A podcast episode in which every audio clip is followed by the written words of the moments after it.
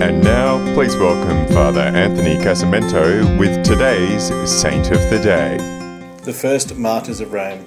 Today, the Church remembers the first martyrs of Rome, those Christians who were blamed by the Emperor Nero with setting fire to Rome and were sentenced to death as punishment.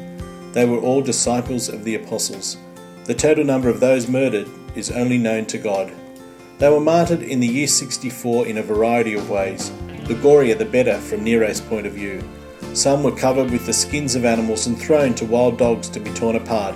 Others were crucified and at sunset were covered in oil and used as human torches. I'm Father Anthony, and that was Saint of the Day. For more episodes, go to cradio.org.au.